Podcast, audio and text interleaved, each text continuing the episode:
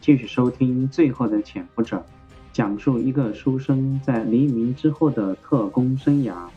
好，这一节我们接着讲第八卷《海峡》第五节“双十暴动”。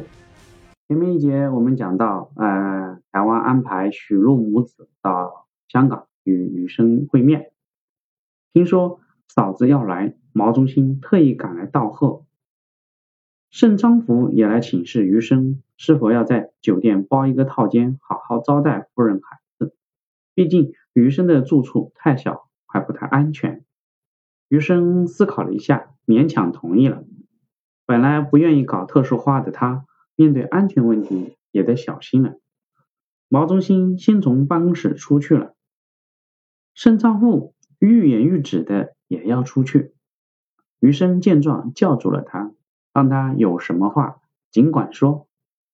盛昌福有点不好意思，这么说吧，秦社长，我挺羡慕你的。你来香港两次，夫人孩子都能来这里和你团聚。虽然第一次是跟剧团而来，但此事确实上面特批的。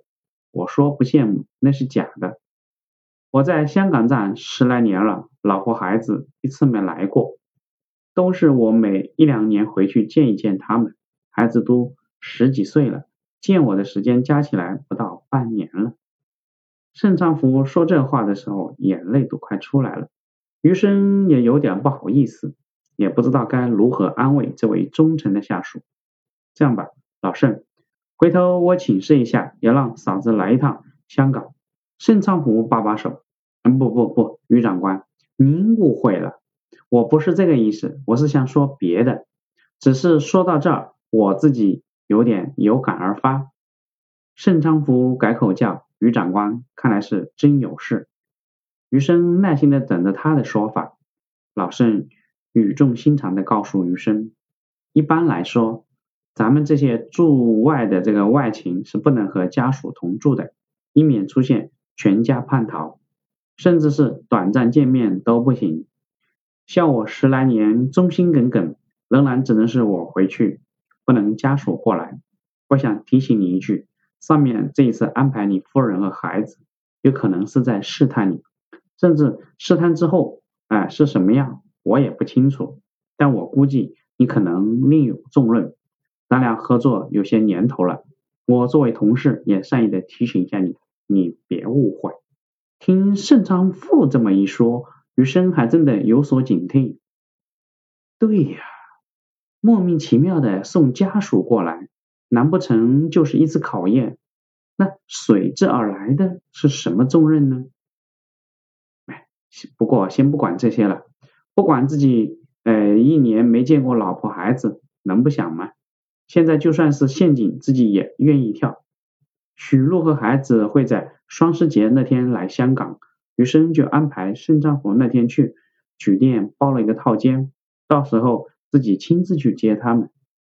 就在余生憧憬着许禄母子到来的时候，一场席卷半个香港、震动全世界的暴动已经濒临爆发的边界了。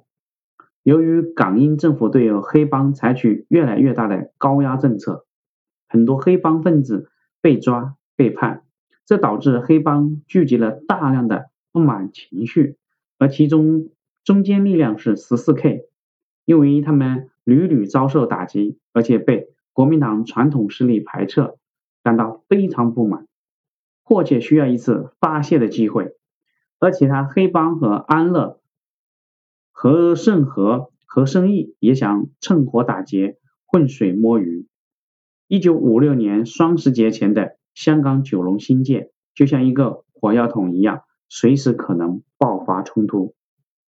十月三日，香港市卫生局图治事务委员会举行内部会议，规定不得在图治区的楼宇张贴这种旗帜或者装饰物，但不反对悬挂旗帜。十月八日，在香港九龙有一批十四 K 控制的数千居民。在一个香港社区组织庆祝双十节，把一批青天白日满地红的紫旗和浆糊强行摊派到各个居民手中，要求在双十节全部张挂起来。十月十日上午九时，两名图字事务处职员撕去张贴在李正屋图字区 G 座六楼的“青天白日满地红旗”，并于十点三十分拆除了悬挂在大厦外面的大型双十微盘。几十名十四 K 成员开始与政府工作人员发生冲突，至此围观闹事的人越聚越多。十四 K 的十四 K 以及香港另外一些三合会，如和安乐、和盛鹤、和生意等浑水摸鱼，趁机制造骚乱，导致随手打人、砸东西、洗劫、焚烧车辆、商店、工厂、学校、工会等。双十暴动爆发。十月十日这天上午，郑昌湖出去给余生一家订酒店去。余生原计划带着毛中心下午去机场接两点下午飞机的许露母子，但是中午时分，来自九龙的冲突规模越来越大。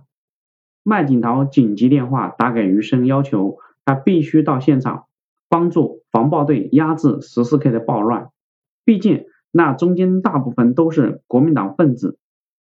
听到现场大量的香港群众被袭击，余生心急如焚，心想此事如果处置不好，将会被严重破坏香港的安定。不论是给香港还是台湾国民党政府，都会造大极造成极大的利益损失。自己作为国民党派驻香港的情报系统最高长官，处理此事是责无旁贷。他马上命令毛中心代替自己去机场接徐璐母子，自己跟随警务处助理副处长带领防暴队前往九龙。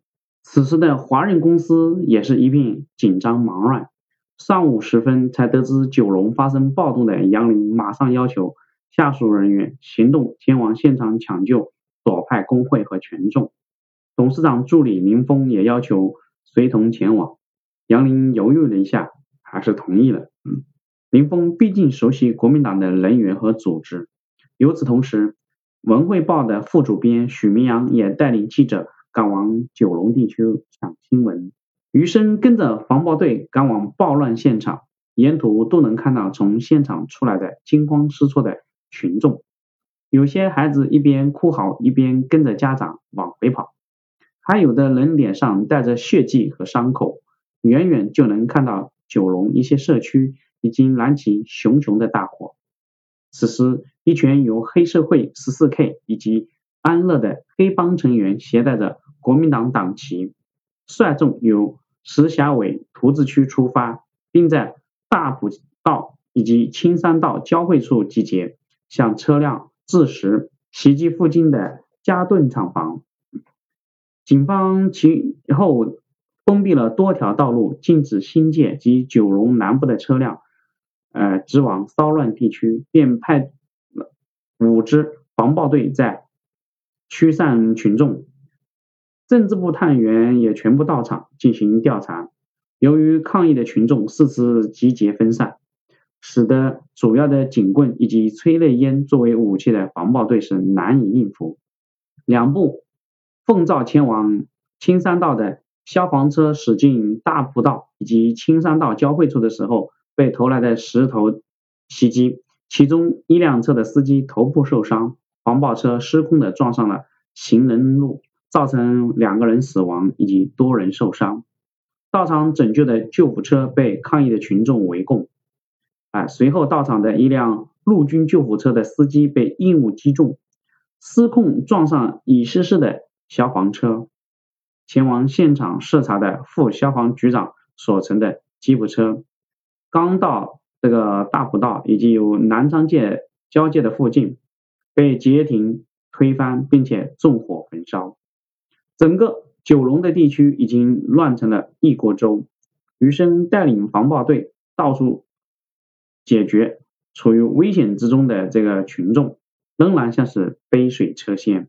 这个时候，一个警务处的。探员跑过来拉着余生，秦先生，秦先生，赶紧给我来，那边有重大情况。我看到你们报社的中心大哥了，他负伤了。毛中心，他不是去接许露了吗？负了重伤，许露呢？杨洋呢？好，这一节我们就讲到这里，谢谢你的收听。毛中心为什么会受伤呢？我们接着往收听。